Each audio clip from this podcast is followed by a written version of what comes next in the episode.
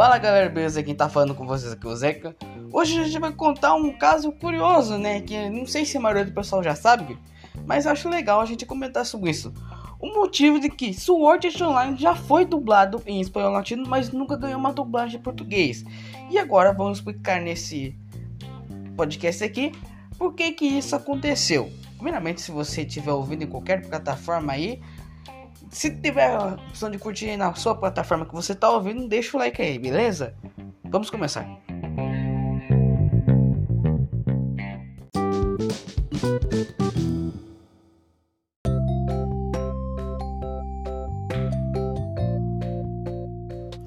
A história começou com o projeto Otaku Latam, que é um projeto da Genko para incentivar animes na América Latina.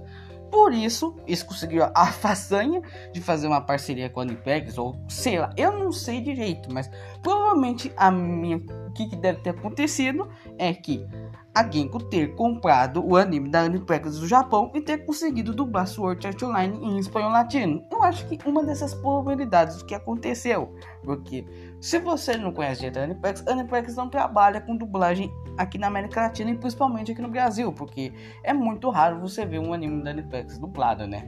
Aqui não tem.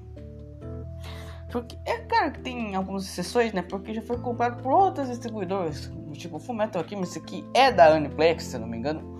Mas foi comprado por uma outra distribuidora que agora não lembro de cabeça qual foi. Mas por causa disso foi dublado aqui do Brasil. E no momento não tem nenhuma distribuidora que está com dublagem brasileira. Por isso que não vemos uma dublagem brasileira de Fullmetal Alchemist Brotherhood em um serviço de streaming atualmente. Mas também na questão do Sword também está perdida essa dublagem, por causa que o Otaku Latam simplesmente deu errado. É, o Otaku Latam simplesmente acabou.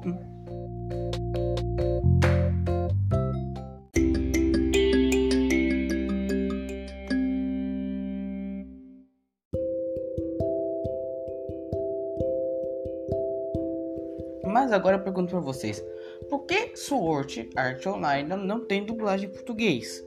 Pelo mesmo motivo que eu falei, a Aniplex, que é a distribuidora do anime, não trabalha com dublagem. E por isso, vários animes que foram comprados da Aniplex no Japão, que já foram dublados aqui, estão perdidos. Fullmetal Alchemist Brotherhood é da Aniplex e não tem dublagem em lugar nenhum.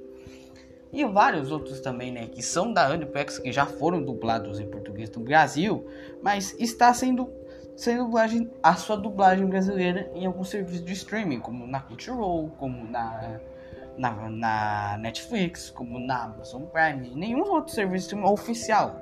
Isso que é complicado.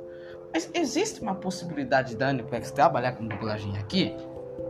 Olha, isso aí é muito difícil, já que a Aniplex não tem uma sede aqui.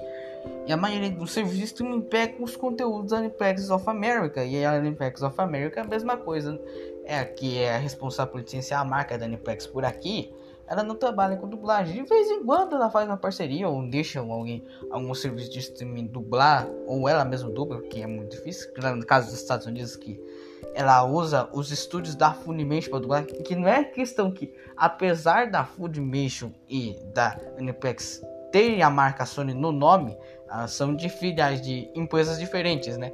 A Aniplex é da Sony Music do Japão e a Funimation é da Sony Pictures, que é responsável por alguns filmes delas. Da, da Sony, né? tipo o filme do Homem-Aranha, que, que é feito da Sony, é da Sony Pictures.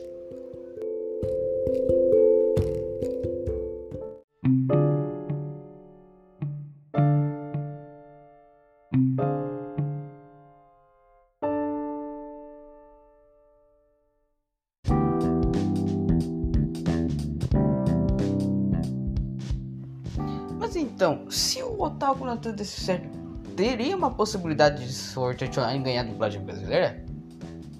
Não sabemos, né? Vai que tenha dado certo e vai que tentariam arriscar o Otaku Latam aqui no Brasil também. Isso não se sabe, né?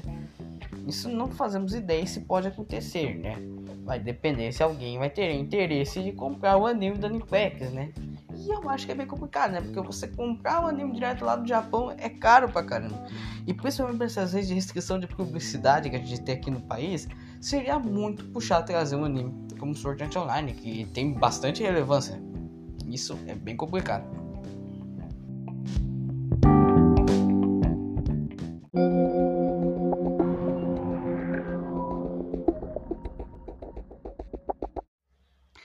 Só isso, foi um pouquinho mais curto e eu fiquei meio enrolado também, porque tem algumas coisas que eu não sei direito sobre o Otaku Latam, talvez eu pesquise mais sobre isso.